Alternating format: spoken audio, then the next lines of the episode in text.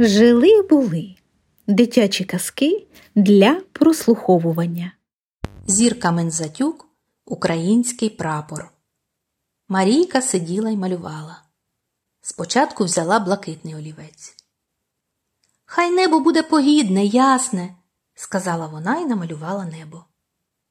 У небі хай сяє сонечко, сказала вона і взяла жовтий олівець. Намалювала сонце, і небо повеселішало.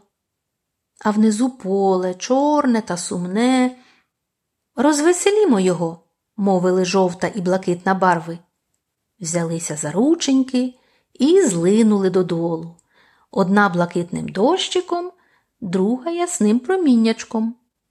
У чорній землі спала насінинка, пробудилася та й каже Як мені хороше, дощик мене напоїв, сонечко зігріло, буду я проростати. І над землею піднявся зелений паросток.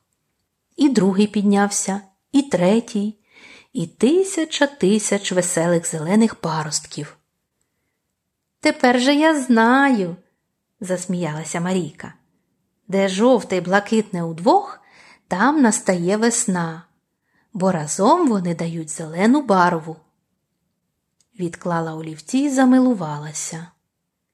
Гарна жовта барва з блакитною, як сонечко з небом, як волошка з пшеницею, як наш прапор.